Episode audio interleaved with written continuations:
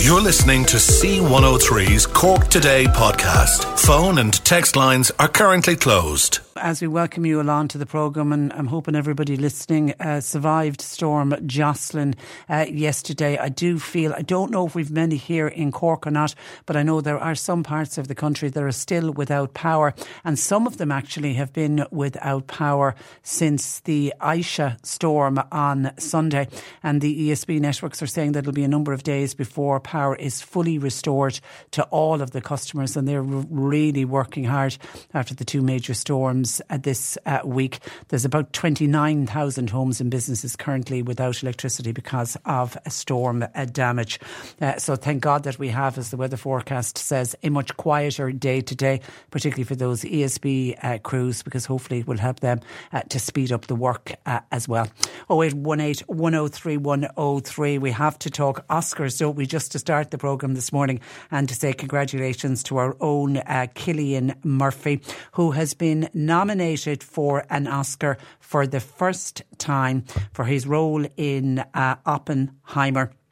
And he plays the lead character of J. Robert Oppenheimer in Christopher Nolan's drama. But of course, it's about the father of the atomic bomb. And am I also right in saying that it is the first Academy Award nomination for Cork? Have we had a Cork actor or actress nominated before for an Academy Award? And I would like to think to win. I don't think we have, but it's certainly the first Academy Award nomination for Cillian Murphy, and not before a time. And I love the fact, and it's all over the news and the newspapers, is the fact that it just happens that Cillian Murphy he's off for a few days. So what do you do when you're off? You go home to mammy and daddy. So he's home in his family home in Cork along with his wife, and that's when he heard that I'm assuming he was sitting around a TV the same as everybody else yesterday, and he saw the nomination come in. It was about 1:30 yesterday, and when he was asked then how did he celebrate it, he was speaking with the US publication Variety, and they were saying, how did you celebrate it? Most people would probably be saying, I cracked open the bottles of champagne, we had an expensive lunch in a restaurant. No, he said, Mammy put on the kettle, they had a cup of tea and a slice of cake. He said it was really nice. My mom made a sponge cake and it was very tasty. So that's how they celebrated. Congratulations. I just think it's great. And it's the best way to celebrate.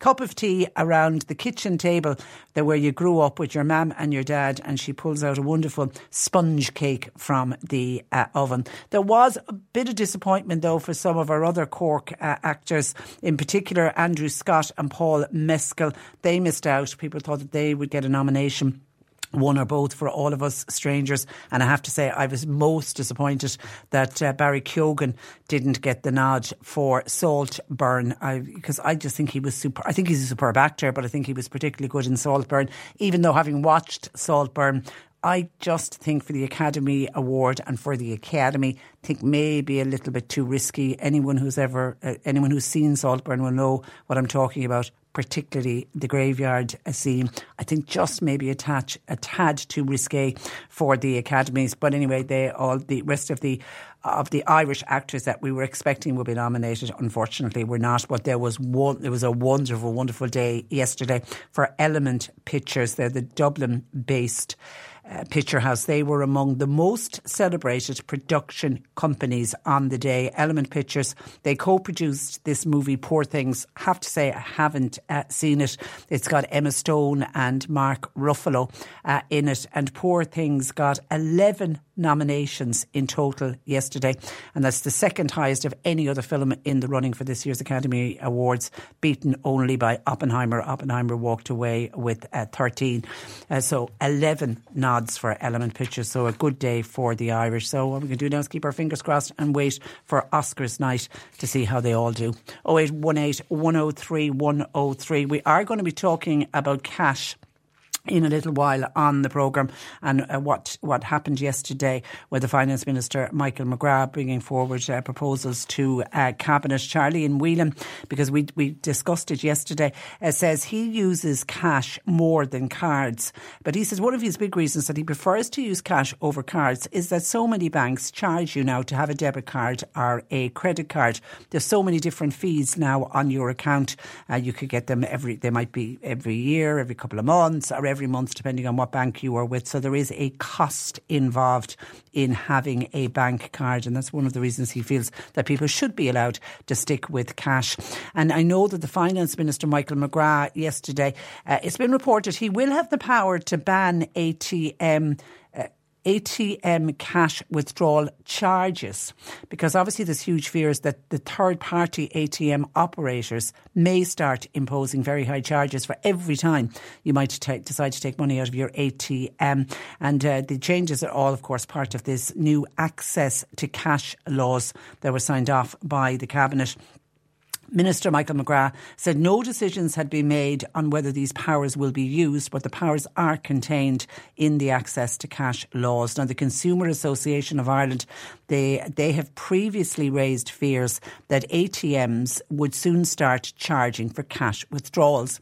And the reason for their concerns were, you may remember that Bank of Ireland and AIB both sold off 1,200 ATM machines between them, and they sold them to independent operators. That was back during the pandemic. It was back in 2021. Now, at the time of the sale of the ATMs, commitments were given that there would be no additional charges imposed by the new independent owners for people withdrawing cash, but they wouldn't introduce charges for an initial period of 3 years. But that moratorium is due to end at the beginning of next year. That's when the 3 years are up.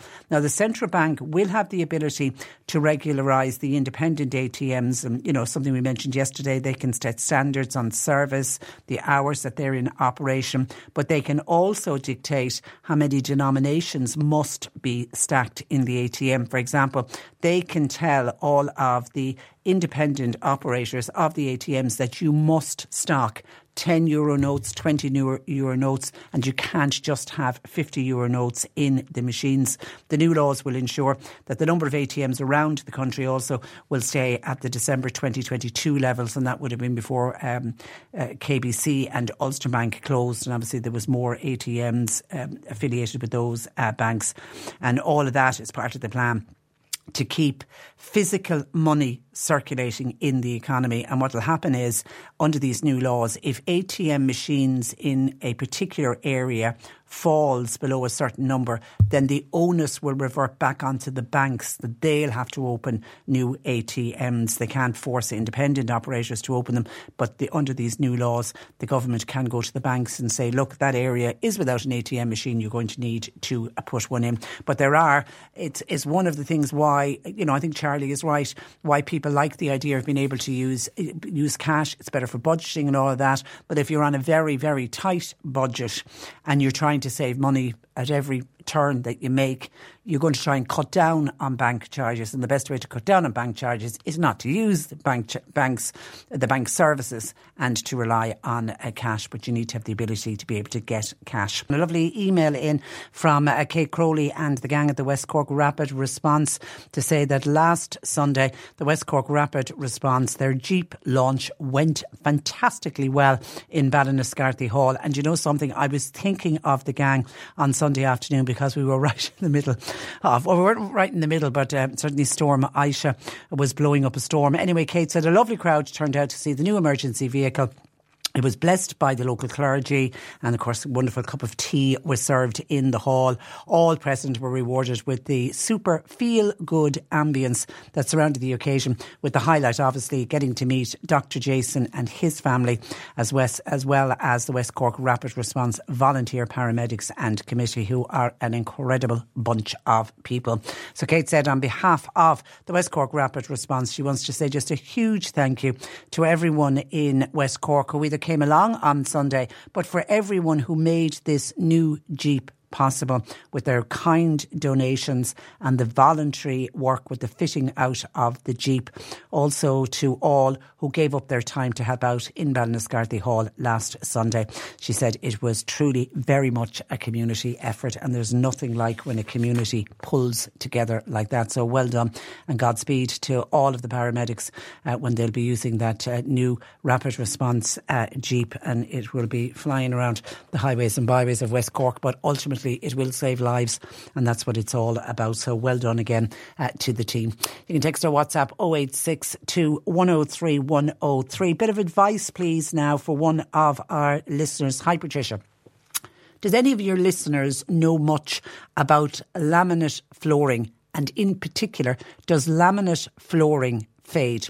The reason that I'm contacting you is we are thinking of putting laminate flooring in our sunroom, but depending on which shop you go to and what they are selling, some will tell you it'll be fine and some are saying absolutely no way is laminate flooring suitable for a sunroom. Now the sunroom does have large glass panels, so there is a good bit of sunshine in there during the summer months. Does anyone who has this type of flooring could give us advice, please, because we're unsure what to do. So we're looking for somebody, either an expert in laminate flooring, or ideally what we're looking for is someone who has a sunroom. Did you and have you put down laminate flooring?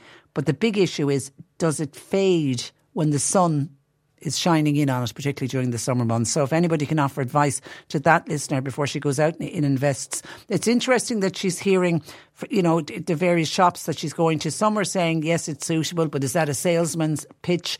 Other salespeople are saying, no, it's not suitable. So is that just a very honest salesman? I don't know. I really don't know. I have laminate flooring, but I don't have it in a sunroom, so I can't advise on that one. And the government are finalising plans to protect the use of notes and coins with a new access to cash law, meaning that all supermarkets, convenience stores and pharmacies will have to accept cash for payment. Kerry Independent Dáil Deputy Michael Healy-Ray has welcomed the plans, and he joins me. Good morning to you, Michael. Good morning, Patricia, to you and your listeners. You're welcome. Now, while you've welcomed the government plans, you feel they don't go far enough. Why? Well, I don't. You see, last March, myself and my colleagues in the Rural Independent Group, we actually brought a debate to the floor of the Dáil because we felt that the government were completely abandoning cash and they were driving us towards a cashless society. Like everything in life, I'd actually like to think that they listened to us last March, because they're after doing a complete U-turn now and saying that, yes, cash is a legal tender.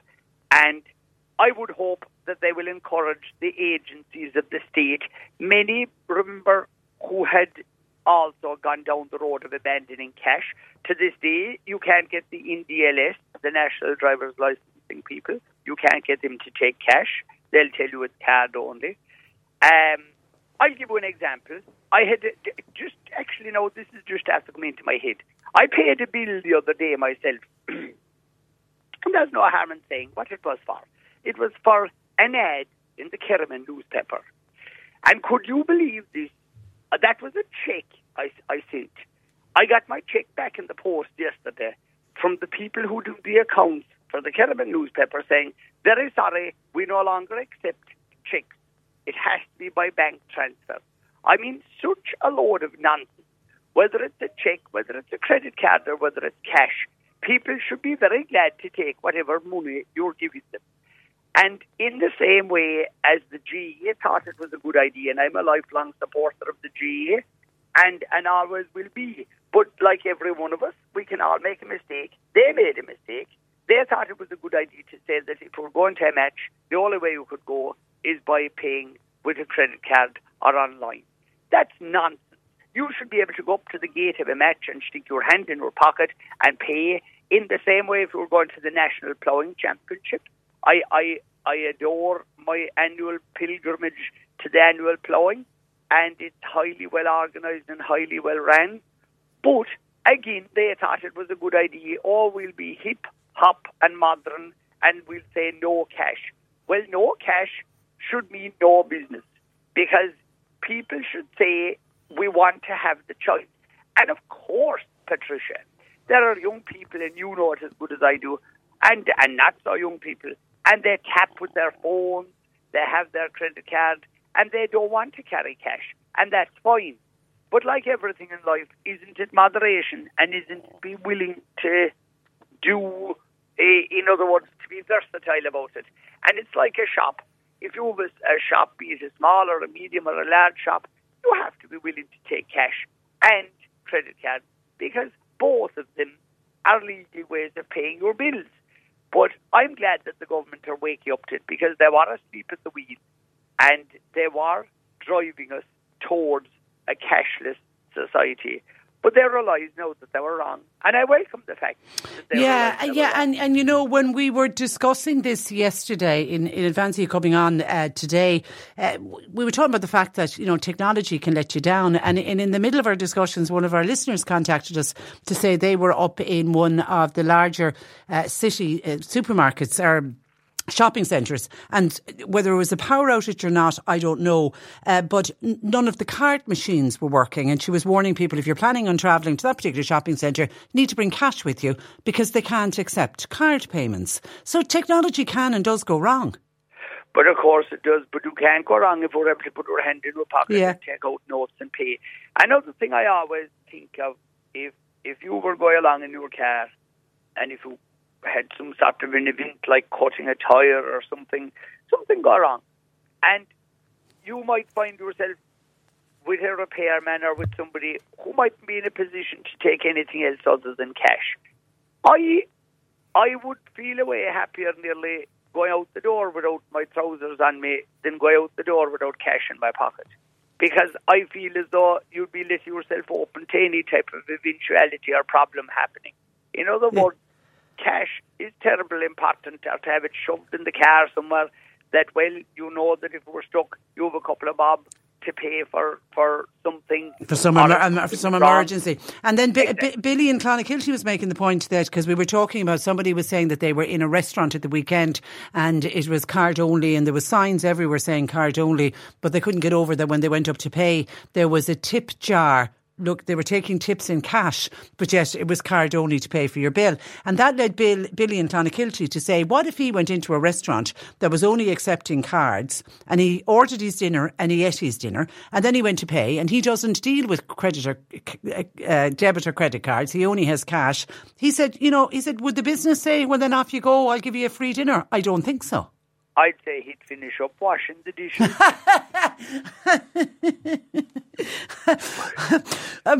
but I can't see. I mean, a business will have to, in a situation like that, they'll have to take cash off the man.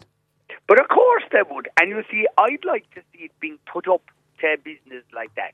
In other words, just as you say, when you would be finished doing the shopping or eating the dinner or whatever, and you would say to the person, I owe you 20, 30, 40 euros. And stick your hand in your pocket and handing it to them. And then they're saying, well, we won't accept that. It's like the geniuses yesterday that sent me back my check. I can tell you one thing now. They're going to be waiting a while before I'll send them another method of payment, because they'll be coming to me a good few times before I'll go to them, because I sent them a check in good faith, paying my bill, and had a copy of the statement, and they had the cheek and the audacity to send the whole lot back to me saying, very sorry, we don't accept this anymore. Well, as far as I know, if you have a check and if there's money to back it, no more than the credit card, then there's money to back that. I think they should be forced into take it. And if it doesn't suit them, tough look on them.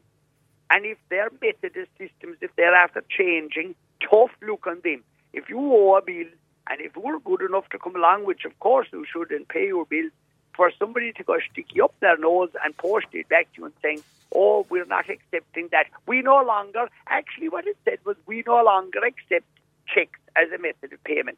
Well, they never told me. I never heard anything about that. And when I engaged their services, it didn't say, by the way, we'll only accept payment by certain ways. I mean, this thing of bank transfers is fine for people who are good on their phone and who are, you know, and have good broadband. That's right. And you need to have good broadband. But do you accept that there has been a fall off in cash payments, particularly since the pandemic? I was looking at figures yesterday. It's down 40. There's 45% decline in cash payments. It's frightening. Actually, it's something like 20 billion to 13 billion. Yeah. But you know, the only answer I'd give you to that, though, isn't 13 billion still an awful amount of money to be transacted in? Well, cash? That's true. There's so still people who feel cash is king. You are right. It's a savage reduction. But my goodness, There's a lot of deals and a lot of money going in and out of our counter for 13 billion. So we would have to say that cash is important, not just to older people. I'm fortunate enough to have grandchildren now, and I'd always like to think that we'd be able to stick our hand in our pocket and give them a few bob. Yeah. They could be our own or somebody else's. And isn't that a nice thing to be able to do? What are we supposed to say? Oh, well, I'd like to give you money, but I only have a credit card, so I can't really give away anything. Do you know what? That's all it is. Yeah, somebody says, whatever will happen to little children and their First Holy Communion money? Are you happy, though, that the Central Bank will now have the powers to compel banks to provide ATMs in areas where people have difficulty withdrawing cash? I mean, and that, let's be honest, that is going to be rural areas and is rural areas. It is. Well, I saw what our banks tried to do to us. For example, in the area that I represent, we had a situation that banks in places like Kenmare, Castle Island, Carrickmines, where we have fine banks providing a great service, they came along and made an announcement that we're going to shut them all down. Now, thankfully, there was such a public outcry from the people and politicians of all groups and gatherings, they all objected, and thankfully they listened. But I think our banking services should be provided in rural areas. And if you don't have a bank, of course you should have an ATM. Now, not every place can have an ATM, so you'd be hoping that they would be closely enough, and I believe that's in the proposal, that they will have to have a service. Because, again, and another thing, this thing of stocking them with only €50 notes, that's rubbish. There should be fivers, tinners and €20 notes inside those ATMs as well. And to cater for all types of transactions that people want to get money out in. So okay. I believe cash is important, credit cards are important, and checks are important. And send a message to all of these people that are accepting money and that are in business. You should be damn glad to have business. Business is tough enough at the moment. In the great town of Killarney, for example, many, many small businesses are closing, and in places like Clonakilty and around the Ring of Kerry, where we are the tourism capital of the Western world, and we're still finding it difficult to keep small businesses open. So when a person has a business, whether it's cash or any other method, they should be willing to accept it, because to make yourself welcoming to all types and categories of people. Yeah, and don't be excluding people. Niamh in Cork says, hi Patricia, I'm delighted to hear this discussion around cash. I'm a 42-year-old. I'm never without cash in my wallet. I do not like to rely on technology, and to me cash will always be king. I hope more people will start to feel the same. People are too reliant on tapping their watches, their phones, etc. It actually puts me off using a business if I walk in and see the sign that they don't accept cash. Someone else says, a good man Michael Healy-Ray, cash is king. That's from John in Mallow. And a West Cork listener says, this is welcome news about the use of cash because I limit the amount of times I use my card. The reason being, banking fees have gone very expensive. Sometimes I've been overcharged by the bank. I've ended up having to ring them. On one occasion, I was on the phone for 4 hours to get my money back. As they say, cash is king. Keep up the good work from a West Cork listener. So there is a lot of people who genuinely are happy to hear and see that cash is going to remain in place. And just finally, I mean, I'm assuming you would agree with Seamus Boland of the Irish Rural Link. He's saying that the digital transformation is happening too fast and that we have to face up to the fact that it is inconvenient for many people. Well, it is, but you see, it isn't that we can't evolve and get along with things. It's like we all got used to using mobile phones, and some of us are not as good as others. I know I'm not as good as other people. Like I say, I can't do internet banking on my phone. I'm not able to do transfers or anything like that on my phone. I know that many of my family members and many of my friends, they're all geniuses at it. So some people are better than others when it comes to technology. But like, can't we just take it like that man says? Can't we take it easy? And we don't all have to, my late mother used to always say, if they all run to the river and jump in, does that mean to say that you would want to do that? A wise woman. You don't have to do it. A wise woman. Like, if we're all being shoved this way or that way or the other way, can't we just be ourselves? And If cash, do use cash and whatever, and just let everybody be individual, but don't go down the road of, oh, well, we have to do this because it's the thing to do. A person made a very important point there about the charges. When you deal in cash, you're literally just doing your transaction. But when you're dealing with credit cards, there's always charges. And plus then, another aspect of it, privacy. Like somebody somewhere then has an account of where you spent your money, whether it was a cup of coffee or whether it was a box of cigarettes or whether it was this or that. You were after paying for, somebody has an account of it somewhere. Whereas if you use cash, it's your own business what you're doing. Well, nobody knows what you're getting up to. All right, listen, exactly. We've got to leave it there. Just Margaret says, well done, Michael Healy-Ray. Common sense as usual. Listen, Michael, thank you for that. Have a lovely day, and thank you for joining us. Good morning to you. That is County Kerry Independent Dáil Deputy Michael Healy-Ray. And another listener, no name on this, says you will be informed, or this is on Bill in Clonakilty, who was saying if he went into a restaurant, ate his meal and then went up to pay and they said card only, and he says don't deal in card, only have cash, even though there's signs up saying card only. He's wondering what would happen. I think they'd accept his cash, but Michael Healy-Ray reckons they'd have him washing dishes. Somebody says you'll be informed at the point of ordering your meal that it's card only. It doesn't happen after the meal. Well, I think that was Billy's point. Billy was saying that he would have read and seen the sign that it was card only, but he's on a point of principle saying I don't like to deal with cards, I want to deal with cash, so what would happen? And final one, cashless society is good only for criminality.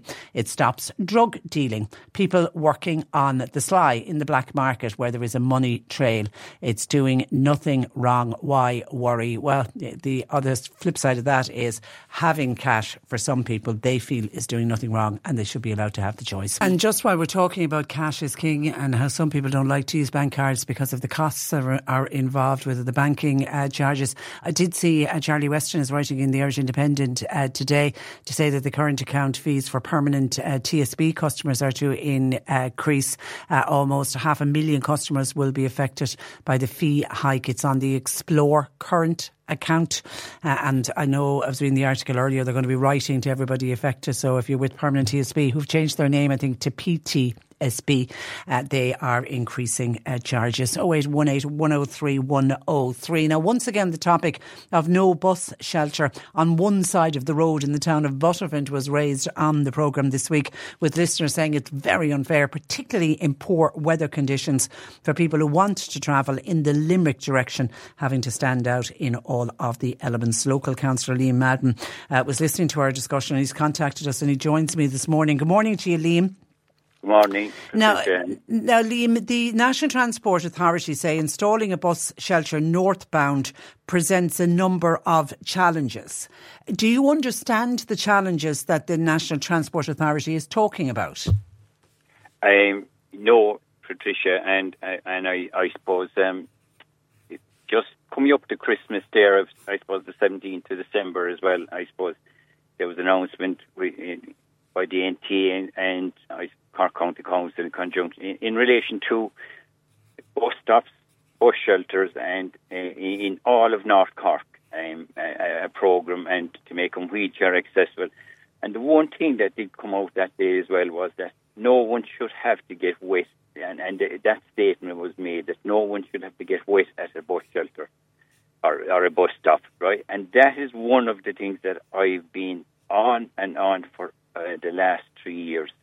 So, you know, that was an acknowledgement. But getting back to Buttevant, and I suppose the wheelchair accessible was done first, I suppose, that which was great. And I suppose when Buttevant came up initially, and the two shelters, but we won't go back there. But that was it was in the minutes of a municipal meeting, Mallow Kanturk meeting. It was agreed there would be two shelters, and I suppose as we went along, the first thing that came up was that there was a survey done, and there weren't enough people using the bus in Buttevant. And I discovered that survey was actually done during COVID. That was the first thing. So the next thing that came up, obviously, was that we'd say, for instance, that it wasn't suitable, the shelter, there was tables and things there as well. Yeah, right? They say, I can quote because I have it here in front of me, they say that telephone broadband for air utilities would have to be rerouted to accommodate the foundation of the bus shelter, and they're saying that that could, air are saying at the time it could cost up to €50,000 to move the utilities. Yeah, and I suppose I was speaking to engineers outside of the council and people in relation to that, and they said there was ways of doing that, of minimising that cost as well. Now, were any of these looked at? And the other thing is, at our municipal meeting as well, we said, okay, there is other type shelters. There is, and I've seen other type shelters, and there could be different type shelters could be installed. And there could be a shelter probably installed onto the wall there. There's different things could be done there. They never came into play either. Now, the demand there is increased enormously. We have a lot of Ukrainian people, but as well as that, we have people that go on to St. Joseph's in Charfield, and I have said this as well, that go on that bus, which is hugely important. It's a fantastic service. Every day I'm on the road and meet that bus, whatever way I'm going in, and, you know, to see the service.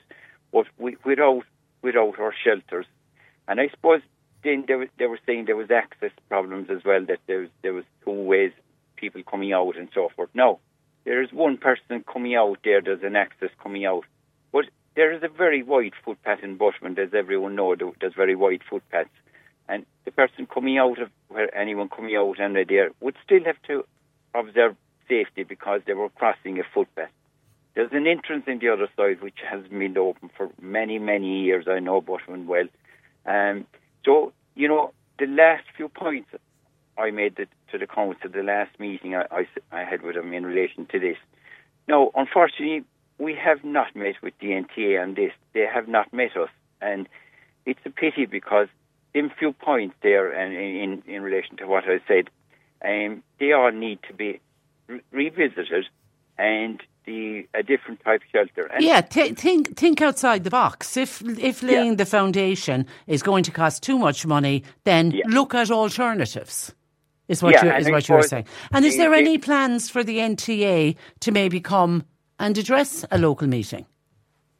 No, not. And I suppose the big thing we have at present is the safety, and that is the safety aspect of people congregating in one shelter. And as we know here, the weather is bad and people are, and they're crossing the road in when a bus comes. And as anyone knows, crossing the N20. It's a busy road.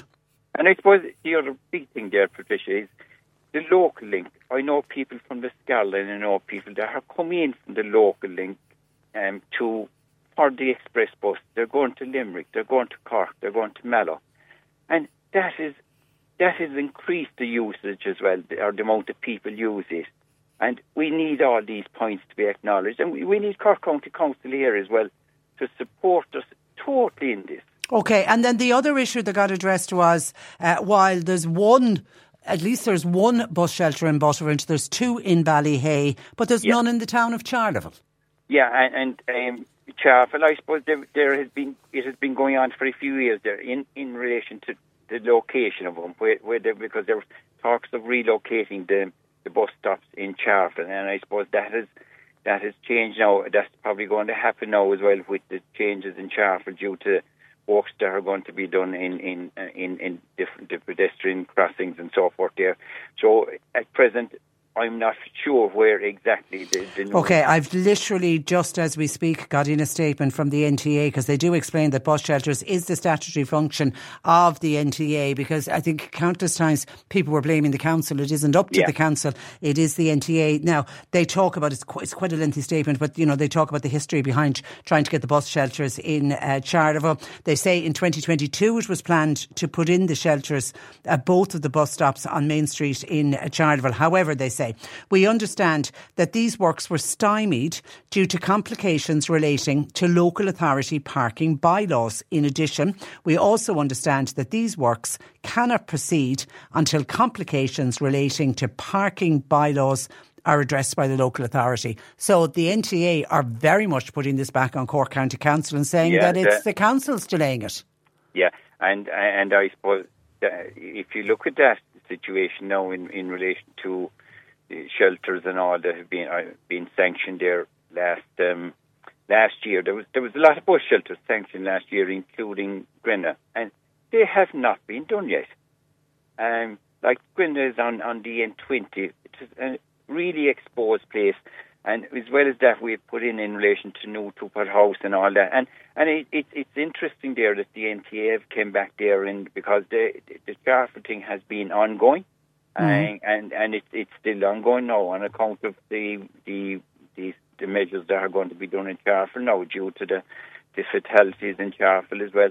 And I suppose that's one thing what we're trying to do as well here in Buttevant is make sure that doesn't happen. Yeah. Someone crossing the road. Absolutely. And I do know the NTA, they say they are collaborating with Cork County Council and they are commencing the rollout of an agreed programme of shelter installations, and they'll happen throughout Cork County during 2024. Listen, before I let you go, I've about a minute and a half left. I spotted a piece on the Corkman newspaper over Christmas where I saw you were quoted. Somebody, I don't know if it was more than one person, the rubbish that was dumped in Buttevant, and I'm assuming the council then had to clear it away. Did that happen Christmas week? Bags of rubbish. It did, unfortunately, and I suppose the timing was, in relation to services and getting it collected and so forth. But unfortunately, it did happen again in a couple of weeks ago, and I suppose there was an outcry on Facebook in relation to all, and it seems the rubbish was removed. We don't know what happened, but it was removed. But it's obviously there is someone knew the collection was the following day, and obviously was dropping rubbish, and that is another problem that has begun to happen now, even out the countryside when people are putting out their bins, where they see rubbish being. Put rubbish when they go back and they see their bin nearly full. Someone has added rubbish to their bin. Oh, that's a bit mean. But I suppose at least, Patricia, it's not thrown on the road. It has been put into the bin, But they are. It was disgraceful, really. That and it was domestic. There were bags of domestic. Were there was domestic rubbish? That's right. Any way of finding out who you had to identify the culprits? They are still investigating. I know that there's a very good in relation to the litter, and he one thing that he will pursue if he gets any bit of evidence at all, he will keep it. At present, I don't have any update in relation to that. It's shocking. It's shocking. And somebody didn't just walk along with a bag of rubbish. That was a trailer load for sure. Listen, Liam, I have to leave it there. Thank you for that, though, and thanks for joining us on the programme. Thanks very much. Good morning to you. That is North Cork Fine Gael Councillor Liam Madden. We were speaking about the bus shelters in the last hour, and Councillor Liam Madden happened to touch on Local Link and what a great service Local Link is. That prompted Anya to say, Patricia, on Local Link, my local route is Fermoy to Mallow. But my big problem is there's no service on a Saturday and there's no service on a Sunday. And also, the last bus leaves Mallow for Fermoy before 4:00.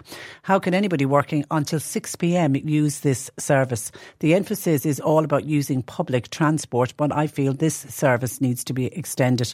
Can you please draw attention to it? Would others agree? And I suppose if there was enough people that they felt needed the additional, an extra bus service later in the day. Anya, I wonder, have you spoken to the bus driver to see if something could be done? I don't know what the need, if there's more people need the service, because I'm assuming Local Links are wonderful. They're all over the country and they're providing buses in areas that never had buses before. So it's a shame that it's not working out for you. Now, on cash is king, and the need to the government putting in place laws now that there will always be availability. There has to always be availability of cash. David contacted us. David is the last Echo boy in Cork City, and he sells the Echo outside the GPO in Cork City. He says he can only accept cash or coins. He doesn't have a card machine, but he said the amount of people who come up to him that want to buy a copy of the Echo and only have a card, and David has to say no. So unless they can go to a machine and take some money out for David, he's going to lose out on the sale. So there's somebody who very much believes that cash is king. Pat in Fermoy says if a shopkeeper has an ATM in their shop, they're charged to provide this service. The ATM company provider charges the shop owner a fee. Is Michael Healy-Ray aware of that? And I'm sure he is. Well, there are a number of shops like the idea of having an ATM because they can bank off their money at the end of the day. I know I was talking with the shopkeeper once and they were making the point that they don't have to go to the bank anymore where they would have to be going to the night safe, and everything goes into the ATM machine instead. So I don't suppose nobody forces the shopkeeper to have an ATM. That's a choice that the ATM the shopkeeper themselves make, and I'm sure if it's costing them a lot of money, a lot of shops will be getting rid of the ATM. John O'Donovan from the City was on to say we all saw what happened in the UK with the post office scandal. I'm assuming most people are aware of that programme, Mr Bates versus the post office. Anyway, John says, is that not a prime example of when technology goes wrong, what can happen and the effect that it had on all of the people involved? So he says it's another reason that we always need to keep cash, as when things go wrong, particularly from a technology point of view, and if it's the powers that be, they mightn't always be upfront to admit that there is a problem, and then human beings at the end of the day can suffer.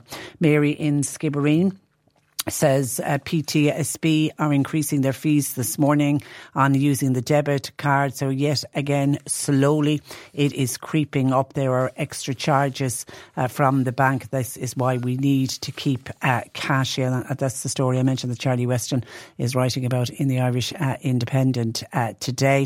And Tom says businesses don't want to accept cash because banks charge extra for making large cash allotments.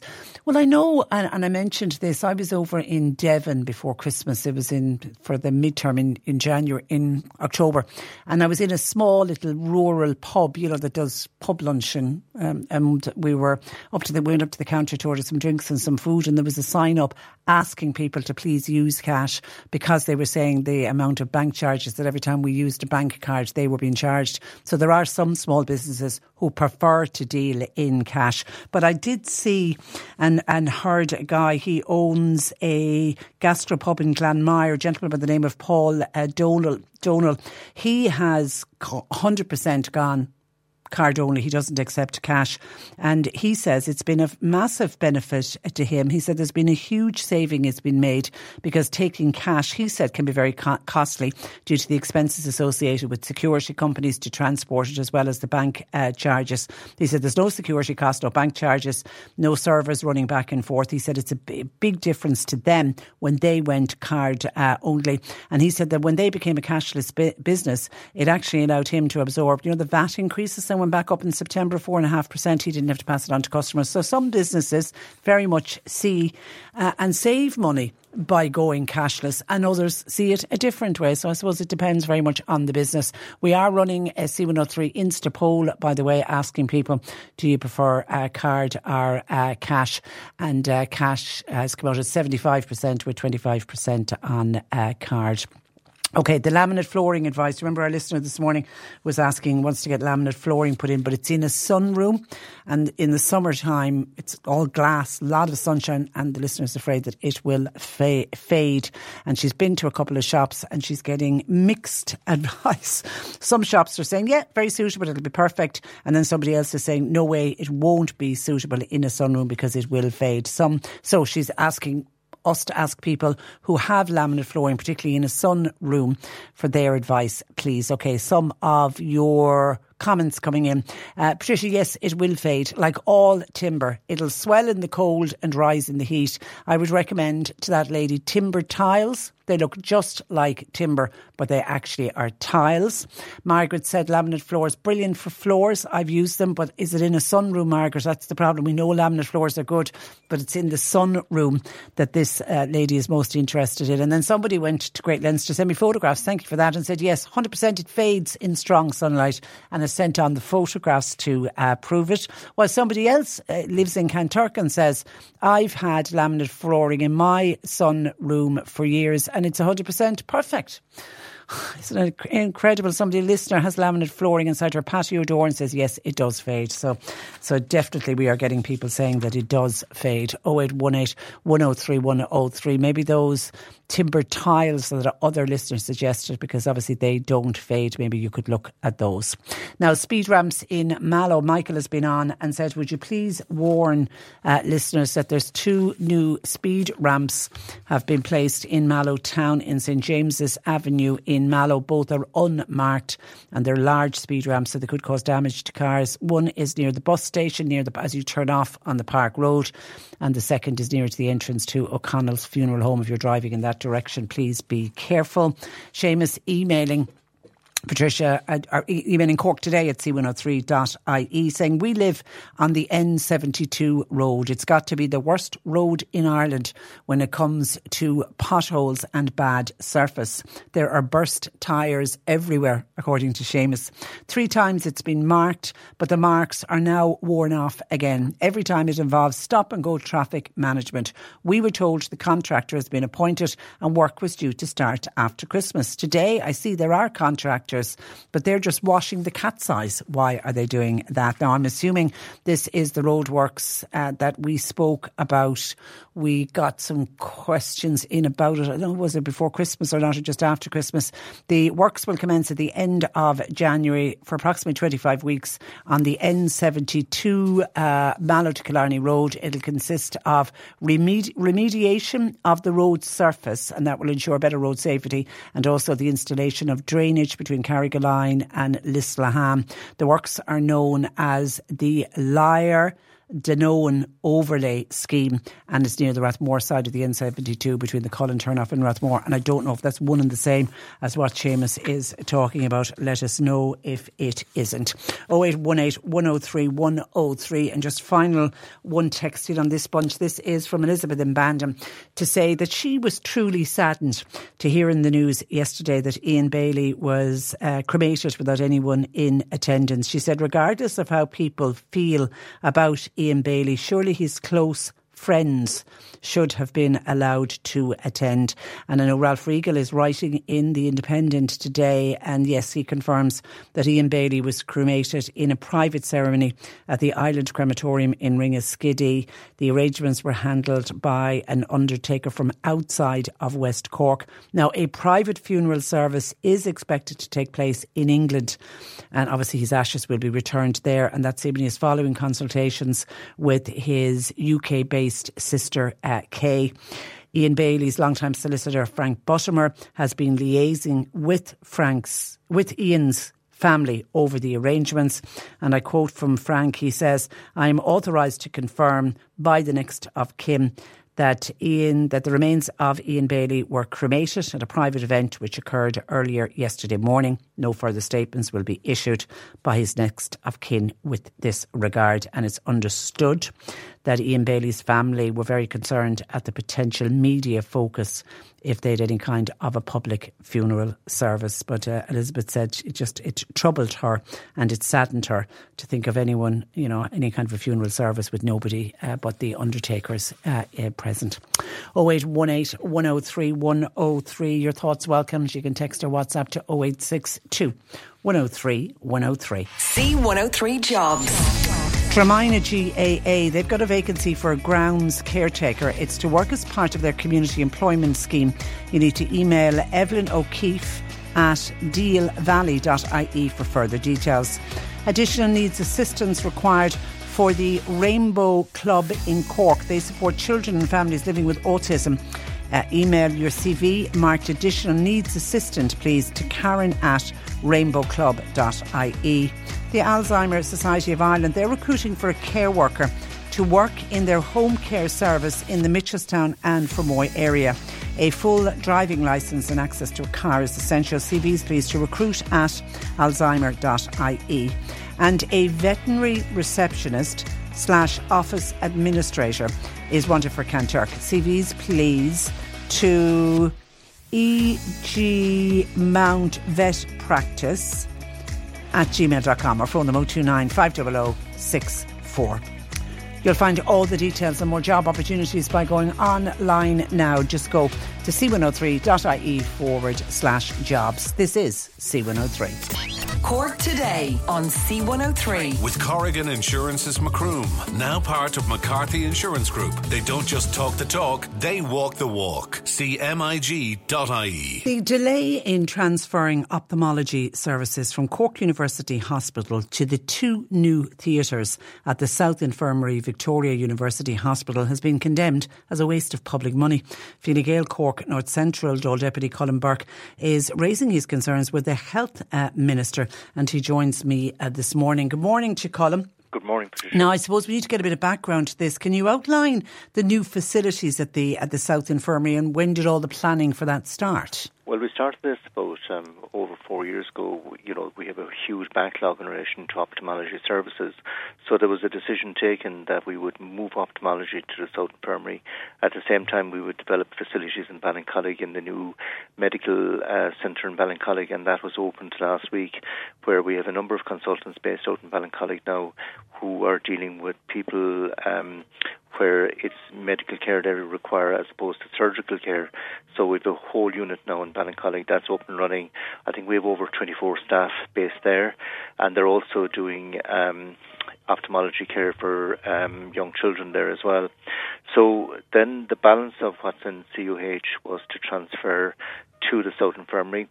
I'm on the board of the South Infirmary, so we developed a new outpatients unit, built a new outpatients unit, and we have two new theatres built as well.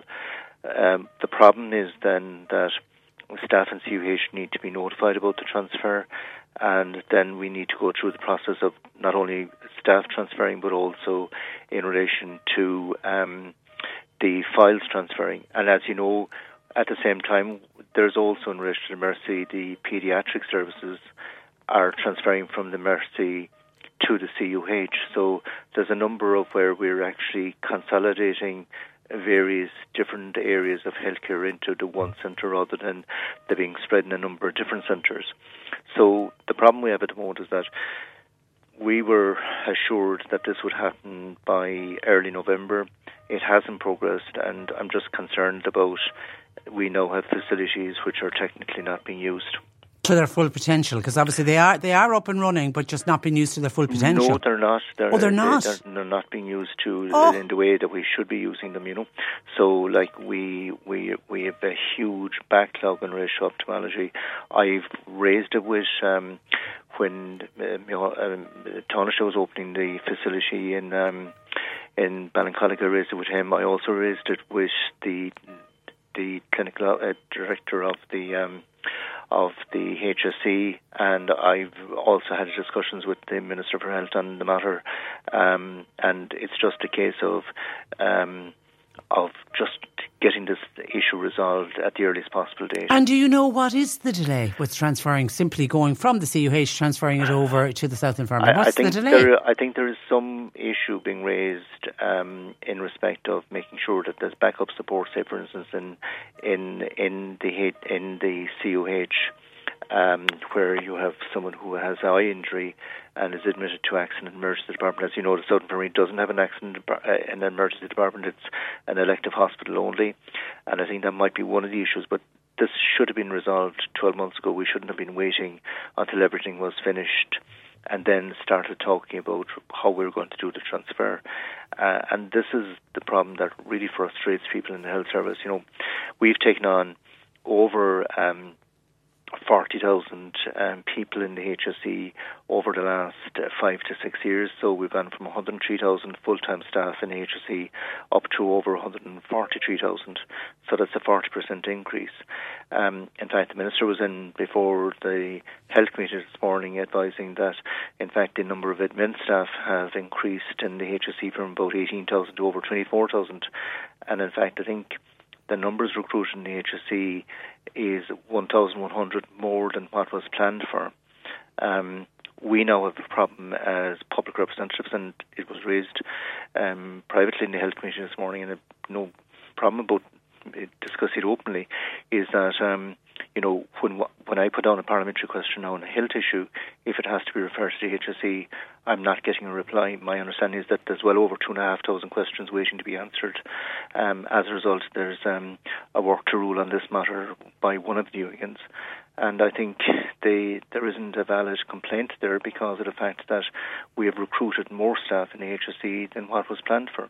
Well, and we need to resolve this issue. Yeah, absolutely. And when you were talking about ophthalmology, we know that, 24 people went on Michael Collins's bus to Belfast just last weekend to undergo cataract surgery. I mean, if the South Infirmary was fully up and running as it was intended to do, it would pick up a lot of those cases, wouldn't it? Yeah, but I think the problem at the moment is that even if we get it up and running, and hopefully we will, and that's why, there was a lot of work done behind the scenes to try and get this issue resolved.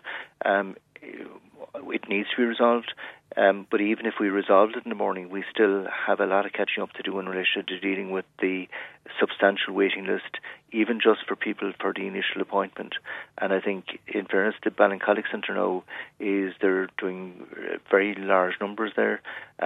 We know, and CUH is currently doing numbers as well, but we have major challenges now in the healthcare sector in that the population of this country has increased by 40%. We've gone up from 3.8 million people to 5.2 million people in 23 years.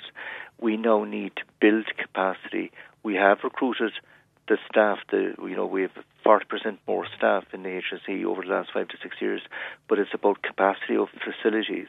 And the problem now is that where we have even built the facilities, we're now finding that they're lying idle in real terms. It's crazy. It's just crazy. And these are the issues, and I think one of the good things that was opened by and just goes how progress can be made, like the Ballinascarthy Centre now that's opened, like it has a large number of GPs working there, it has psychiatric services there, it has a whole lot of care facilities, it also the ophthalmology facility there, so there's a huge number of facilities there in Ballinascarthy, so it just goes to show when we get on and do the work, you can actually then deliver the service.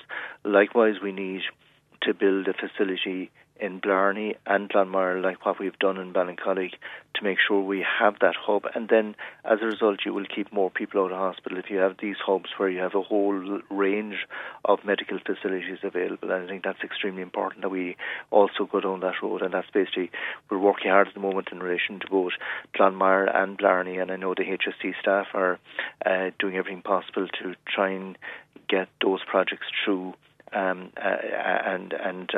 hopefully delivered in not too distant future. Okay.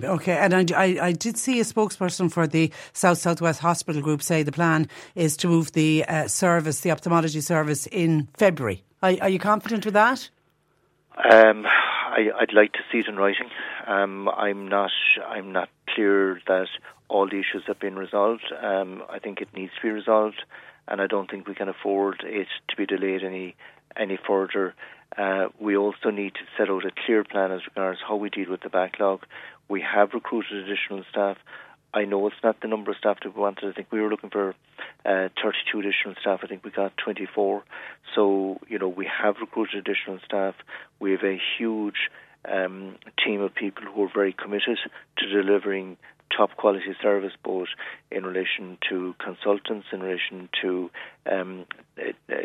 junior doctors, and also in relation to nursing staff and admin staff, a really dedicated team, and we need to make sure that they get the support now so that we can get on and deliver the service that's required for the Cork area. Okay, and hopefully sooner rather than later. I just want to have you on the line. There's a question that came in earlier, and I said I'd hold on to it because you might be able to answer it. This one of our listeners is having a problem with his vote. He said after seeing a post on Facebook over the weekend, a friend of his was not on the register. Discovered he wasn't on the register, so this listener decided that they would try, and they went on to check the register.ie to discover that for some reason their name is no longer on the register. He then got family members to check, and he said half of his siblings came back saying they couldn't find theirs either. What's going on? Is there a problem with check the register and people? No, they should be able to check the register. Normally, what happens is that if someone my understanding is that if the local authority is notified that this person is no longer residing there, say a third party notifies them, then the local authority would automatically write out looking for the person's details. In fact, I got one of those letters myself in the last 4 weeks. Okay. I'm not sure why. But then you fill out the form, and one of the things that you do is put your PPS number, but you can register online. I think you have to give your PPS number, but there are other details that they ask for, but you're not required to give all of those. Yeah, because I know, because I did see this come up in recent weeks. There's a number of people online saying that they're having problems. I know I checked mine and I'm registered to vote and it's still there. And then I just got a couple of people here in the building. I know Carmel, our receptionist, checked and she's there. John Paul tried to check and he couldn't find his name, but he thinks it's something to do with the double barrel. And I don't know if it's just people are having difficulty, because if you put in your air code, it should come up straight away that you are registered. Not necessarily. We're finding with the register, your air code is not necessarily on the... Okay. On the register, so it you might search it under Townland. All right, sorry, I'm just being told. The estate, but you should be able to find it. And the register is, you know, it's there for people to cross check. And it's important with two referenda coming up. Plus two referendums, you also have the local and European elections as well. Yeah. So, I mean, but it is important for the two referendums, which are not that far away, and it's important that people are registered. But the important thing is that you should be able to check it online. Sometimes you have to check it against Townland and then or against your address. Yeah, yeah. So you should be able to actually, Carmel, our receptionist, just said, the air code didn't work for her, but when she put her address in, it came up. All right, listen, thank you for that, Colm, and thanks for joining us. You're very welcome. Good morning to you. That is Cork North Central Deputy Colm Burke, 0818 103 103. And if anybody else is having problems with check the register, or you want to find out if you're registered to vote, and it is important to do it with the two referenda coming up and the local and Europeans, it's simply you go on checktheregister.ie, but it looks like the air code part doesn't seem to be working, but if you put in your street and Townsland, your vote should come up. Now, Irish householders are hoarding mounds of broken or unused electrical items, with 84% of us admitting that we hold on to gadgets that we never use. So as a New Year's resolution, householders are being urged to get involved with recycling much of that electrical waste. And to explain more, I'm joined by Elizabeth O'Reilly, and Elizabeth is with We Ireland. Good morning to you, Elizabeth. Good morning. And you're welcome. Any understanding as to why we hold on to, especially so many of those broken electrical items? Yeah, I think those smaller items are a bit too easy to hold on to. You know, we put them in the drawer in the kitchen, or if you have space under the stairs, or the garden shed, maybe, for some of those tools. So it's not as easy to hold on to our large white goods. So when you buy a new dishwasher or washing machine, the old one is taken away on delivery. The small items, a bit of out of sight and out of mind. And maybe we're holding on to some of them. In the case of the phones, that might be about 10 years old. They're really no good to us or anyone else, but we still have an affinity to what we bought and paid for at the time. So I think with this campaign, we're trying to encourage people to, you know, you can recycle all those small electricals for free, and really they can do far better for the environment, kind of back in recycling process. We can get those materials out for use again, and it really does save on mining and sort of is a much more sustainable practice. And the unused items, Elizabeth, I take it they're probably just things that we've forgotten about, and they're probably in the back of the cupboard. Yeah, completely. I'm as guilty as anyone else of this. So, you know, and I should know better, but I definitely have a box of cables under the bed that I think could be put to good use. And really, there's probably only two or three of them that are of practical use, and the rest of them I've forgotten what they were there for in the first place. So although those cables, you know, old remote controls for devices and appliances we don't have anymore. I know in my house, some broken toys, you know, that once had a battery and did something, but really aren't of any use anymore. So you're right. They're small, we can put them in boxes, we can keep them in places that they're out of sight and out of mind, but really we're asking people to bring them back for recycling. And we know that sort of every sort of 10 small electrical appliances that were sold last year, we're only seeing about 4 of the old and broken ones coming back for recycling, so there's a big gap there. Yeah, I got into the habit a number of years ago when I'm replacing something like a kettle or a toaster or a hairdryer or whatever, I bring the old one with me, so as I buy the new one, I hand back in the old one. That's brilliant. You get a gold star for that. Oh, and that's definitely the time to do it, and when you intend to. But at the same time, I think there's probably, and this time of year is good, you know, you put the Christmas decorations away, you're looking at maybe a spring clean. There's probably still a box of stuff that you're not replacing. Loads. You know, it's old, it's clutter really, it's old and broken, and that's the stuff we really want to encourage people to go around, get a box of that and bring it back, and you can recycle it for free. You don't have to buy a new piece of equipment. I think this is the important one. There's absolutely no charge for recycling any of our electrical waste. That's correct. You don't need to buy new to recycle the old equipment. So you can bring it to recycling centres near you. The electrical retailers will actually just accept it back. They all have cages in store for acceptance. Nobody's going to point a finger at you. You can bring it back there. And we run public collection days as well around the country for areas maybe that they don't have access to it. So there's loads of options. And part of this campaign is encouraging people to go onto the mywaste.ie, which is the national government website for recycling. And you can filter for electrical collection points and see sites near you. So there's loads of ways to do it. So, you know, if you're out doing other jobs and errands this weekend, maybe bringing back a box of small electrical broken items for recycling could be one of the things to add to the list. Yeah, I'm a huge fan of our civic amenity sites. We have wonderful civic amenity sites here in Cork, and I'm always singing the praises of it's mainly guys, I don't know if there's gals, but it's mainly always men I meet when I go to any of my local ones, and they're just so helpful, aren't they? It is. They really are. And they do a super job. And they're brilliant about, you know, if you have advice and you're not sure what container to put something in.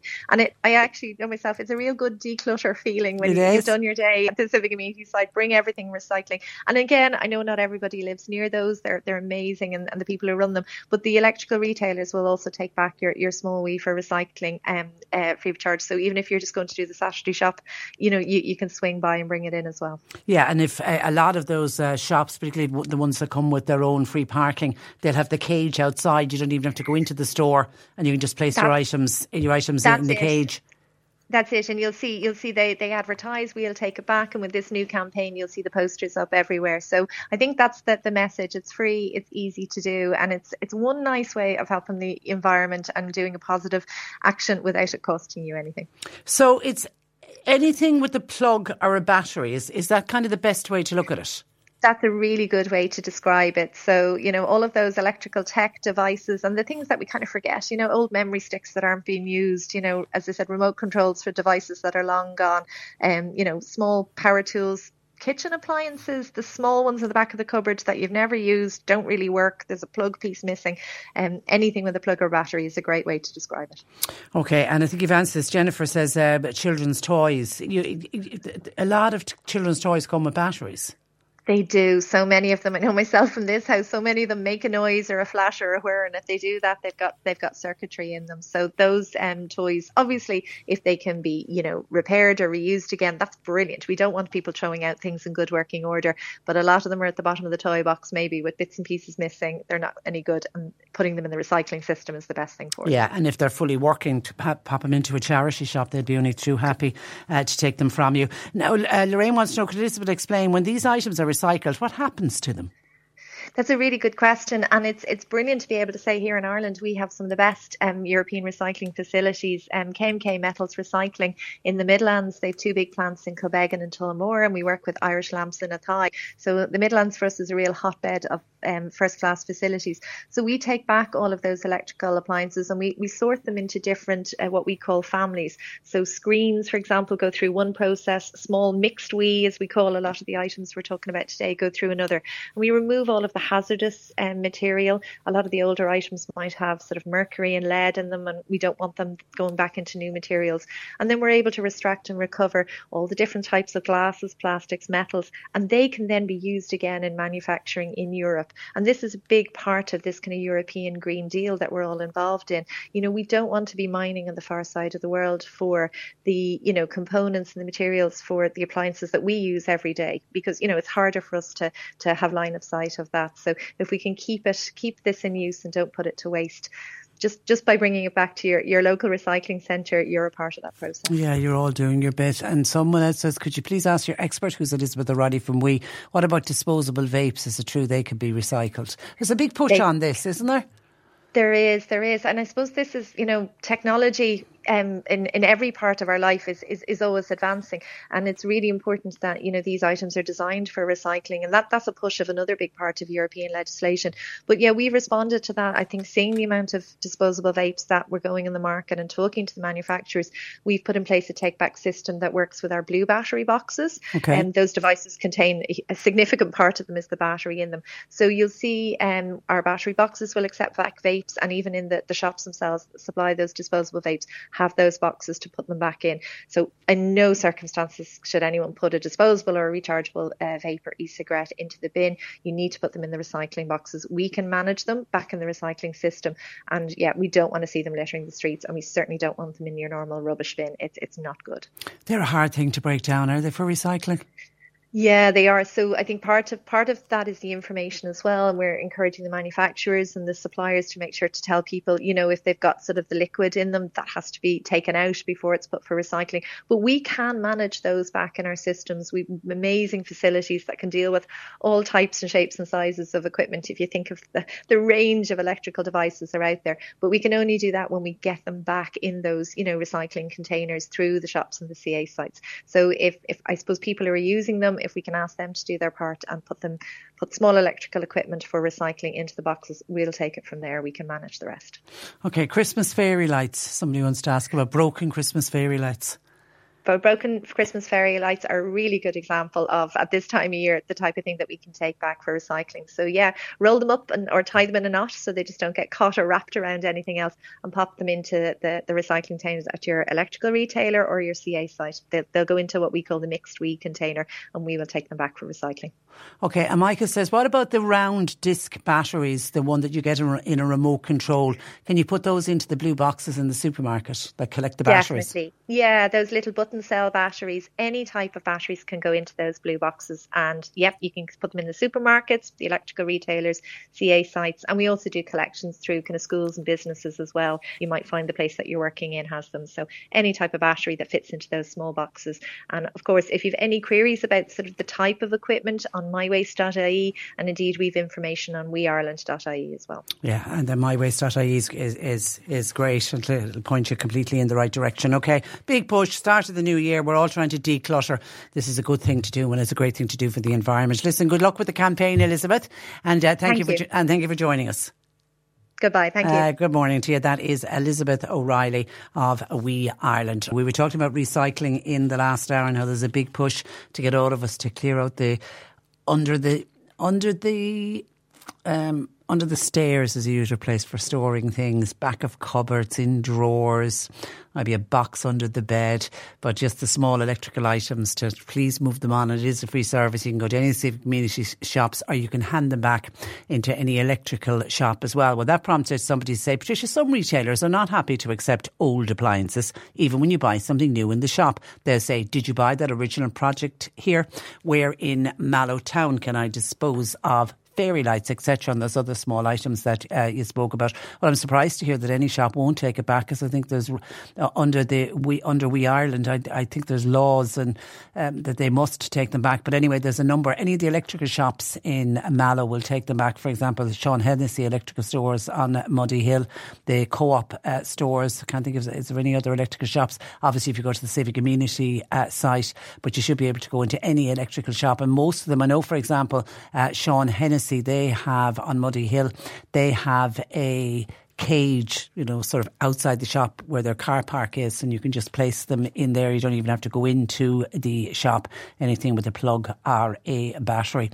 But please, I think the big thing that they're trying to push is don't put it into general waste, because that's when they end up in landfill. And if you go on mywaste.ie, it's loads of information on what you can recycle, but it also, wherever you live, you can type in, you know, what town or where you are in the city or county, and it'll all come up. What are the nearest electrical shops to you, what's the nearest civic community site to you, and you'll be able to but it's to dispose of those electrical items, and dispose of them responsibly, please.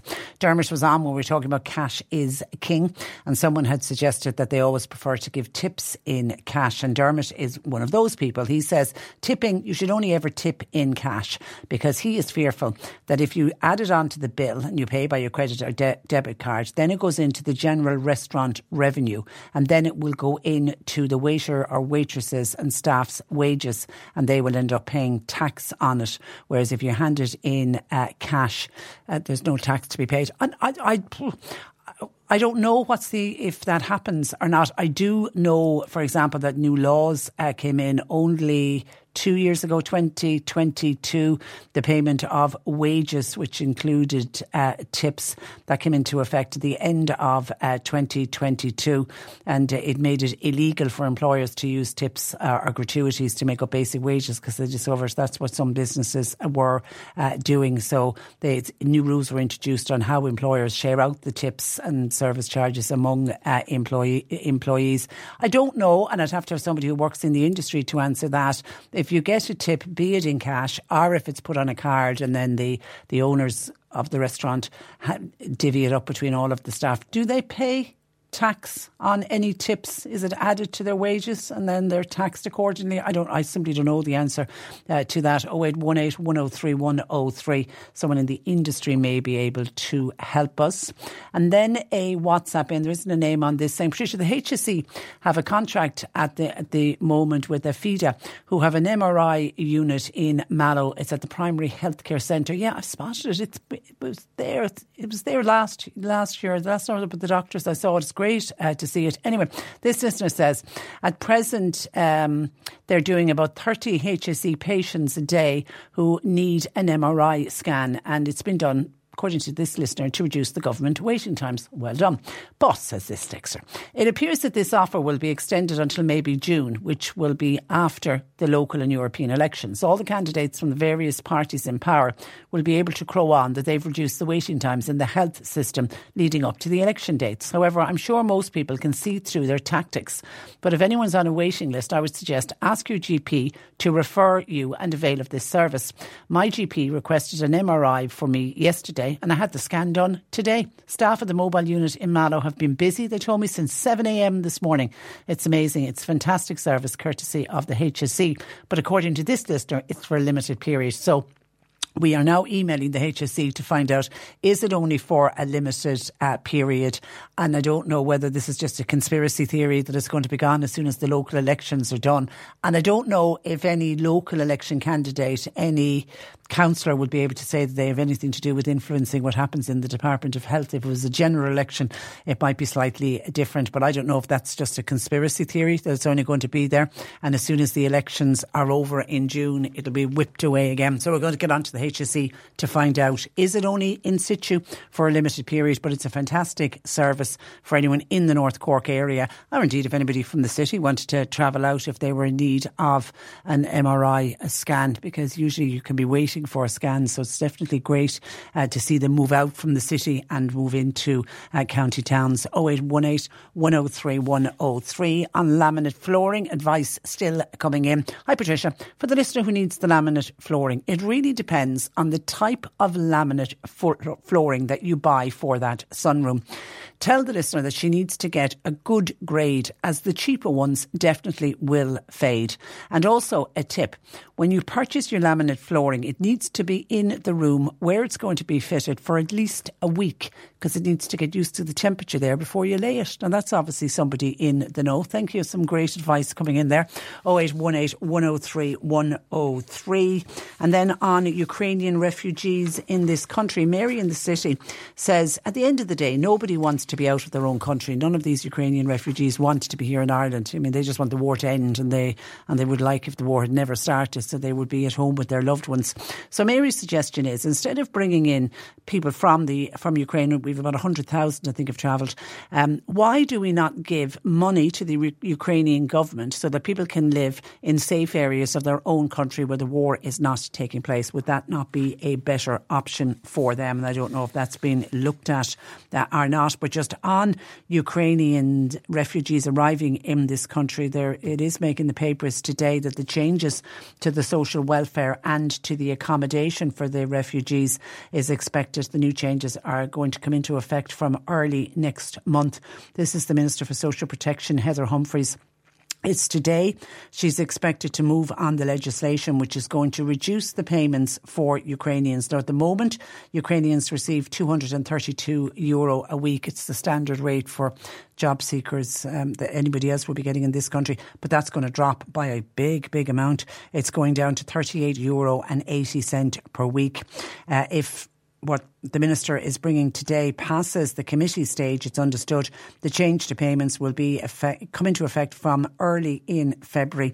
The policy change also is to offer newly arrived Ukrainians just 90 days of state accommodation, and after that they're going to be expected to find their own accommodation. All I can say is good luck with that. Anyway, Ukrainians will still have access to child benefit. They'll also be able to get additional needs payment. That's if they're eligible for it. And by the way, for the 100,000 Ukrainians that are already here, there's no change. The ones that are already in the state, their payment and their housing arrangements remain the same. Now, cabinet ministers are also going to meet tomorrow about Ukraine, and they'll discuss a new government strategy on migration. It's thought that the Integration Minister, Roderick O'Gorman, is to give a presentation to ministers and update them on his plans to acquire, build and lease 6 reception centres. Now, they've been talking about these. These are going to be large reception centres, kind of similar to what we have in City West. I don't think they're going to be building anything like City West, but it will accommodate the amount of people that's currently accommodated in City West. One government spokesperson is quoted in the papers as saying in the coming weeks, works will begin on site selection for the new centres, but there is no timeline for it. The spokesperson said they hope to get it off the ground quickly, and they believed some of the centres could be in operation before the end of this year, and that the government will move fairly quickly on these sites. Now, meanwhile, the Finance Minister, Michael McGrath, said that the main pressure around asylum accommodation is not financial. The government have the money to look after the asylum seekers that arrived, but it's to do with community acceptance. He says the government has made budget provisions for Roderick O'Gorman's department in order to accommodate Ukrainians and also for the international protection applicants. He said, we recognise we have an international obligation and we need to meet those obligations. He said it's an area that's under ongoing pressure, but he said the pressure is nothing to do with finance. It's not that we can't afford it, but it's community acceptance and then trying to find the right locations. And Pat Leahy is writing in the Irish Times today that the government may not identify those locations for these new reception and accommodation centres for asylum seekers, that they mightn't do it before the local or European elections. Now, currently, male asylum seekers that are arriving into this country are not being provided with accommodation, and with the result that many of them are sleeping in tents and they are predominantly on the streets of Dublin. Leo Varadkar, the Taoiseach, told the Dáil yesterday that more than 1,000 people have arrived since the start of the year looking for international protection, and of that 1,000 that arrived since January. And where are we at? What are we at today? 23rd of January. So in the first 23 days, 1,000 people have arrived. 600 of them they haven't been able to provide accommodation for. Now, obviously, they do their best to provide accommodation for women and children when they arrive. So I assume of the 1,000 people that arrived were 400 women and children, and they do their best to get accommodation for them. But certainly there's 600 males who are sleeping in tents in Dublin. And an expert group recently warned the government that it could and should be doing a lot more to allay the fears around the arrival of asylum seekers, including avoiding last-minute engagement with communities where it's planning new accommodation centres. The report by the Expert Advisory Group on Ending Direct Provision, submitted to Minister Roderick O'Gorman last week, it is understood to warn that the communities need to have and be engaged with much earlier in the process than has been the case with some centres. And it's one of the arguments, and I think it's one of the reasons that has led to all these protests all over the country.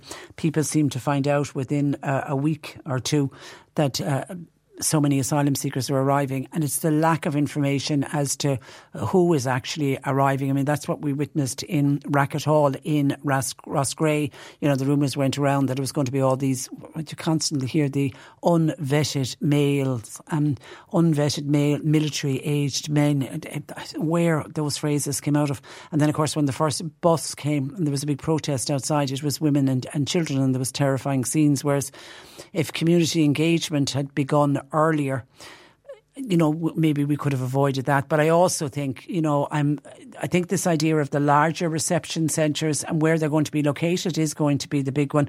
I mean, to me, they've got to be located near cities and in large urban areas where the infrastructure is there, because it's when particularly in Ross Grey, when you close down the only functioning hotel, and you hear stories of people in Ross Grey who are already having difficulty trying to get to a doctor or to a dentist, and then you're talking about putting extra people who need those services into that area, you can understand why locals get upset. And then, of course, we have this very hard right element that infiltrates some of these protests. And that's not to say that everyone who protests outside an asylum centre or proposed asylum centre is far right. But unfortunately, the far right agitators always manage to worm their way into those groups, and therefore everyone then gets branded with the same brush. But you certainly can understand why local communities get upset when they hear that there's busloads of people, be they men, women or children, are going to move into their area. If you're living in an area where you're struggling to bring your child to the doctor, or you're struggling with a child with special needs who needs to get an assessment, or you've got an elderly person who's trying to get a nursing home bed, and suddenly you're hearing that, you know, people from outside Ireland are going to be moved into their area, putting additional pressure on that area. I can fully understand it. So we'll watch with great interest Roderick O'Gorman's plans to build these larger asylum centres and where they're actually going to be. 0818 103 103. John Paul's taking your calls. We are looking for your gardening questions, please, for Peter.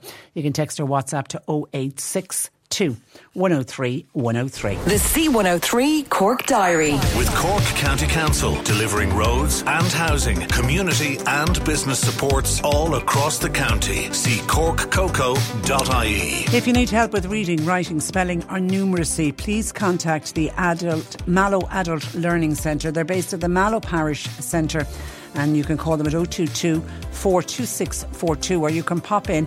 They're open 9 in the morning until 1:30 Monday to Thursday, and then Fridays it's 9 to 12. Duchess Clonakilty Heritage are hosting Margaret O'Dwyer.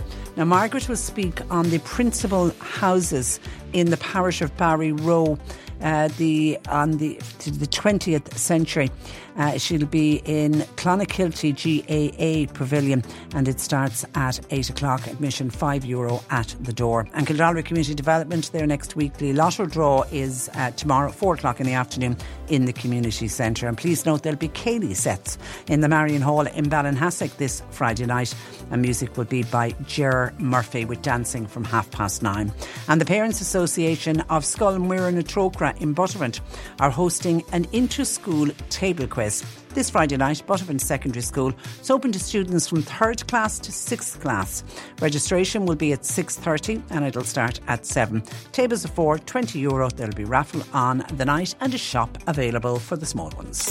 Cork Today on C103. With Corrigan Insurance's Macroom, now part of McCarthy Insurance Group. They don't just talk the talk, they walk the walk. CMIG.ie. Somebody wants to know by text, when did barter law, when was that done away with, when we were talking about cash is king and all of that? Just done a quick Google search, and it seems trade exchange systems and barter transactions are fully accepted by the Revenue Commissioners for General Taxation, VAT and accounting systems. So it never fully disappeared. I mean, it was replaced. It was 1200 BC was when barter was at the height, and then it got replaced by money. But you can still do a bartering system. You can still arrange it in this country. Hi, Patricia. Do you know if Newmarket Post Office take old Christmas cards? That's from Margaret. I know we mentioned Newmarket Post Office because they're collecting stamps. Mary Nolan in Rockchapel in Mallow collects stamps, and she uses the money. It goes out to the missions to Myanmar, to a home for nuns that are looking after girls, providing food and shelter. They take stamps. Don't know about Christmas cards. Anybody know somebody taking old Christmas cards in the Newmarket area? If you can help us with that one, please do. Let me go to some of your WhatsApps, Serene. Oh, sorry, I was talking about the Ukrainians. And there's going to be the change to social welfare for Ukrainians that are arriving in this country. It's looking like it will be from the start of, or the beginning of February. And then I mentioned about how the government are looking to do new reception and accommodation centres, large ones for asylum seekers, and how this expert report that came out warning the government that they need to allay the fears of communities. And I mentioned Racket Hall in Ross Grey, and how, you know, the word went around that they were all going to be men of military age. And then when the bus came up, it turned out to be women and children. Somebody said Racket Hall was not Ukrainians. Now, my apologies if I said Ukrainians, I meant to say international protection people, women and children was who it was, well, families with children. So my apologies. This listener said social media clearly shows that it does, and that 103 FM, or actually called C103, is slowly turning into a government voice. I'm being accused of. Anyway, on thank you for your text. On laminate flooring.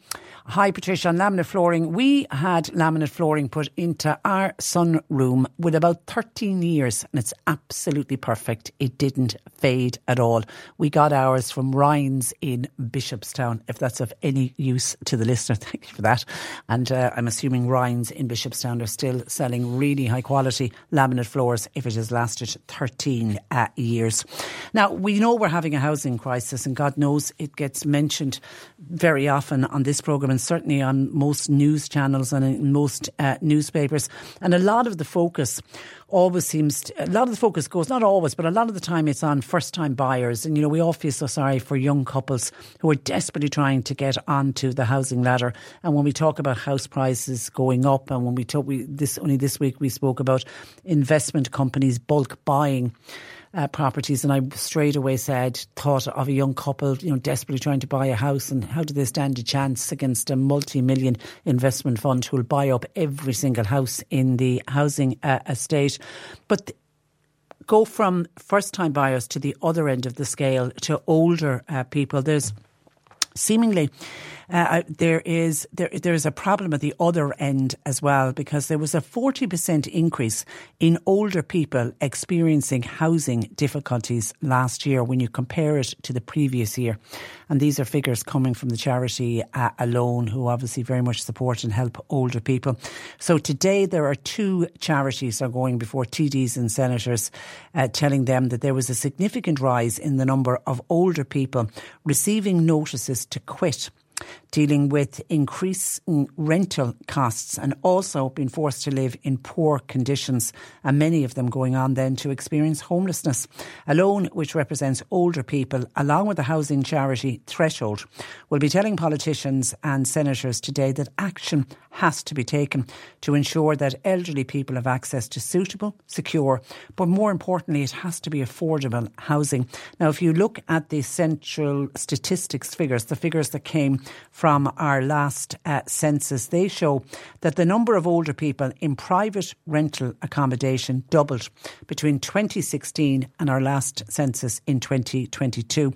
A report from the two charities, which was published last May, found older renters faced a double deficit when it comes to housing, due to either unsuitable accommodation, and then there's a lack of security and stability, or there's a lack of planning for housing the age cohort. The report at the time advised the government to ensure that a quarter of all of our social housing is set aside for older people. They also was recommended that they continue to invest in the Housing Adaptation Grant Scheme.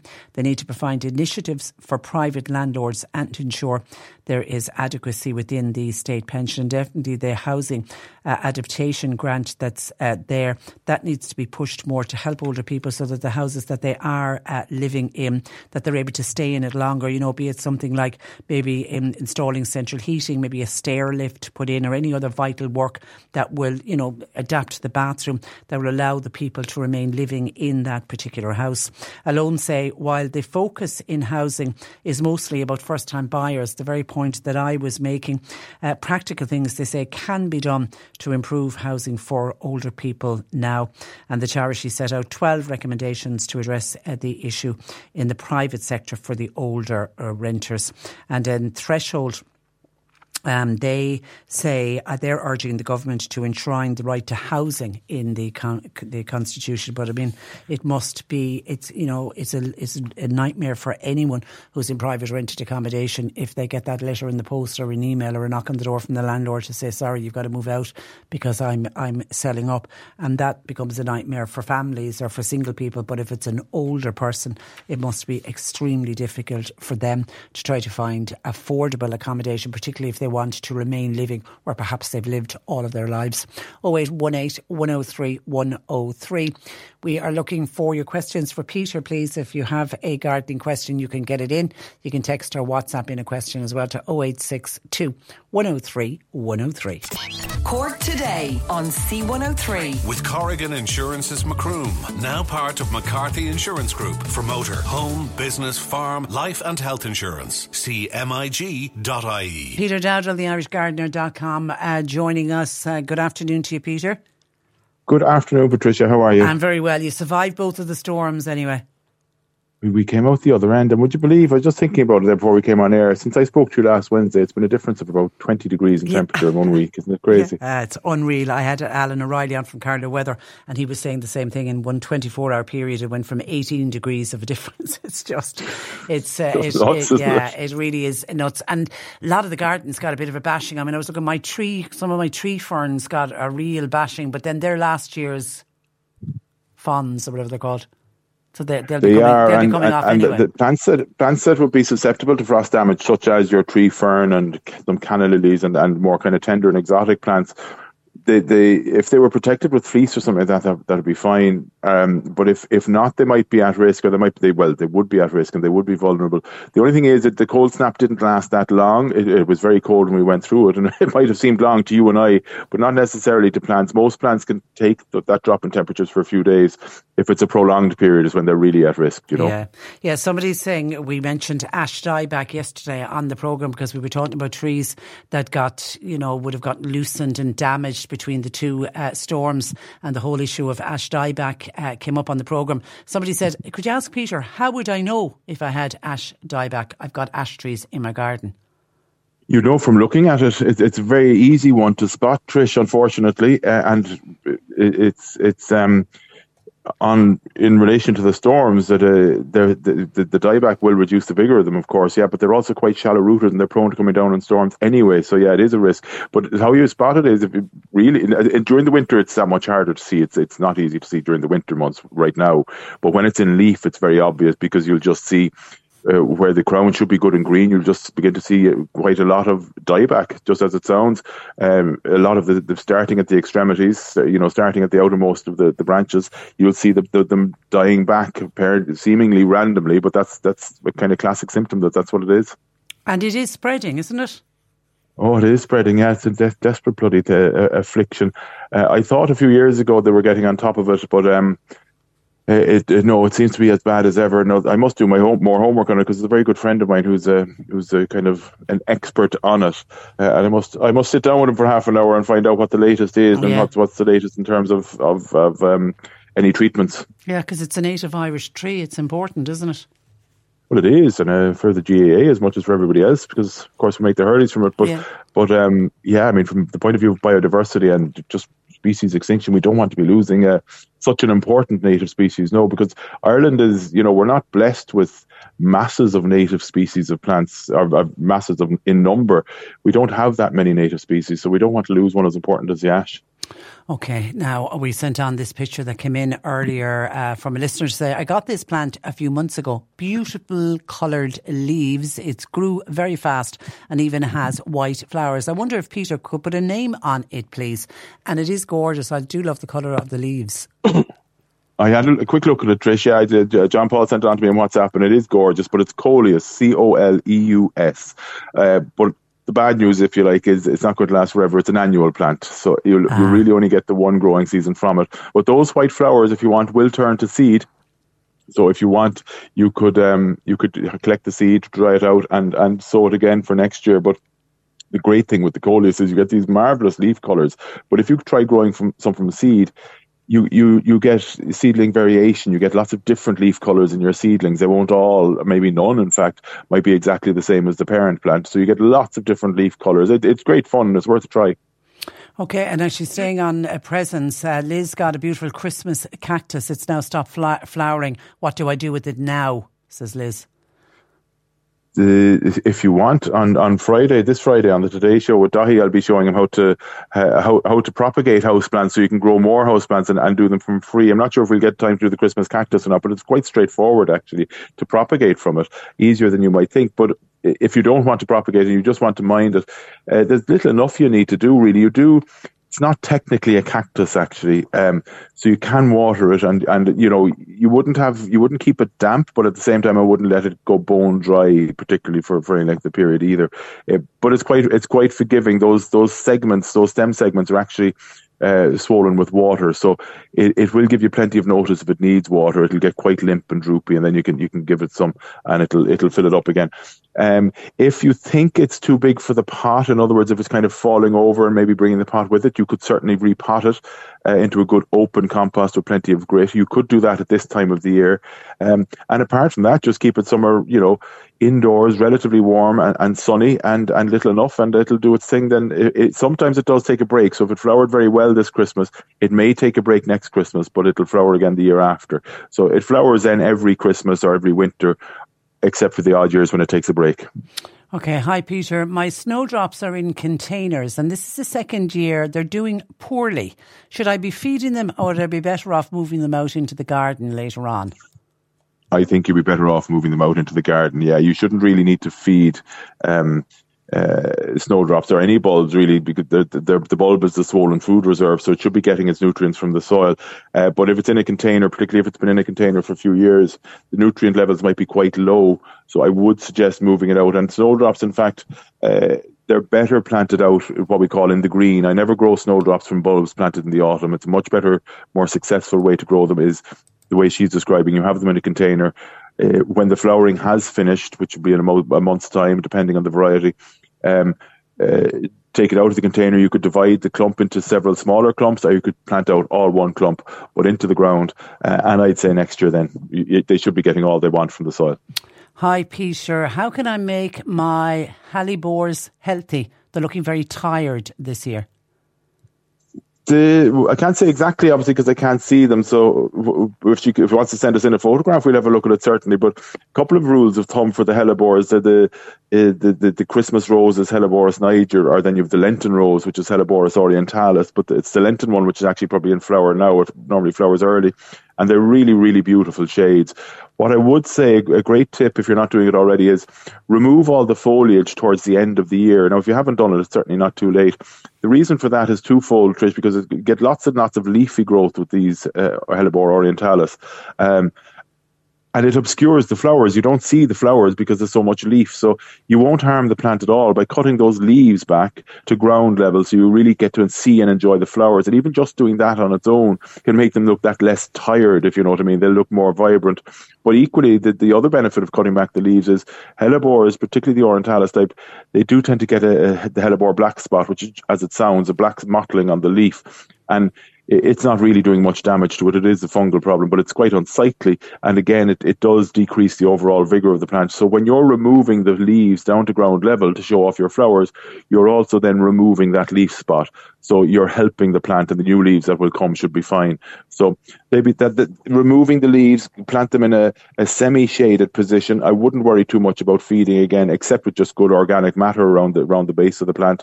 That's some good compost, homemade compost, even a bit of farmyard manure, anything like that. And then they should be fine. Okay, and Aoife is moving into a new house, wants to set a new lawn. Is now the right time of the year to do it? Someone at work told her she shouldn't be doing it until next September. Somebody at work is right to a degree that you shouldn't be doing it right now, but you don't have to wait till September. No, March is actually probably the perfect month for doing the lawn, so you don't have to wait that long.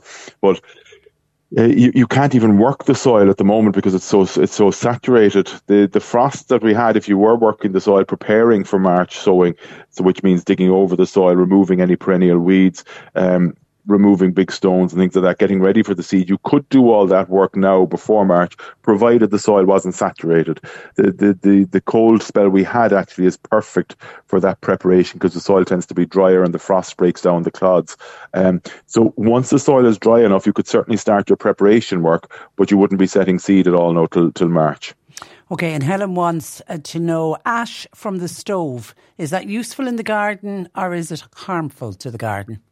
Absolutely useful, provided you're not burning coal, which we're not allowed to anyway. But if you're burning wood ash, just normal wood, then that's absolutely perfect to add. What I do is, well, sometimes I'm very lazy and I just throw it around the base of my roses and things like that. But I suppose the perfect, and there's no harm in doing that either. Just spread it thinly. The best thing to do really is just add it to your compost bin and just let it mix away. It's full of potash and potassium, which is great for promoting root development during the winter, but also flowers then later in the summer. Okay, and a texter said, I've never set seeds before. I'd love to give it a try. Is now the time to do it? Yes and no. So it depends what you're setting seeds of. Okay. Without going too far into it, if you're a lot of seeds, a quick Google search will tell you which to do when. But if you're growing plants, be they edibles or ornamentals from seed, you could start a lot of them off indoors in seed trays at the moment, which means that in a few weeks' time after they've germinated, you'll have to do what's called prick them off, which is, into individual little plants. And then as the temperatures increase, you can start hardening them off during April and May where you're moving them outside. It sounds like a bit of work. It's not. It's very, very simple. It just takes a bit of time. Alternatively, though, the much easier way is to do what we call direct sowing, which is where you sow the seed directly where it's going to grow outside, but you wouldn't do that till later in the year, so kind of April, May. You'll have much more of a variety of what you can grow if you started now indoors in the seed tray, but there's just a bit of work ahead of you then. But it's great fun, and it's not difficult. It's a fun thing to get involved with. Okay, listen, we'll leave it there. We'll talk to you next week. Thank you for that, Peter. Look forward to it. Thanks, Trish. Thanks a million. Have a lovely week. That is Peter Dowdall, theirishgardener.com. That's where I leave you for today. Thanks to John Paul McNamara, who produced. You've got Nick Richards keeping you company for the afternoon. I'll talk to you tomorrow morning at 10. Until then, I'm Patricia Messenger. Very good afternoon. Cork Today on C103. With Corrigan Insurance's Macroom, now part of McCarthy Insurance Group. Want great advice? You know who to talk to. See MIG.ie.